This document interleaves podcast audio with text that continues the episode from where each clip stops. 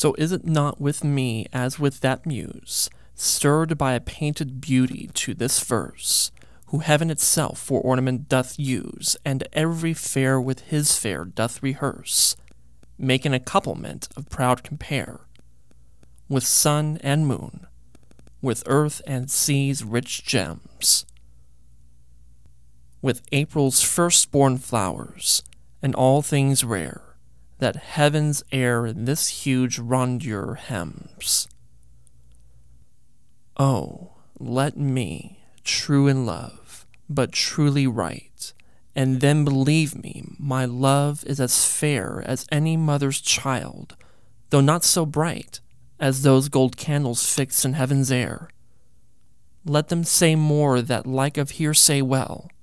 I will not praise that purpose, not to sell.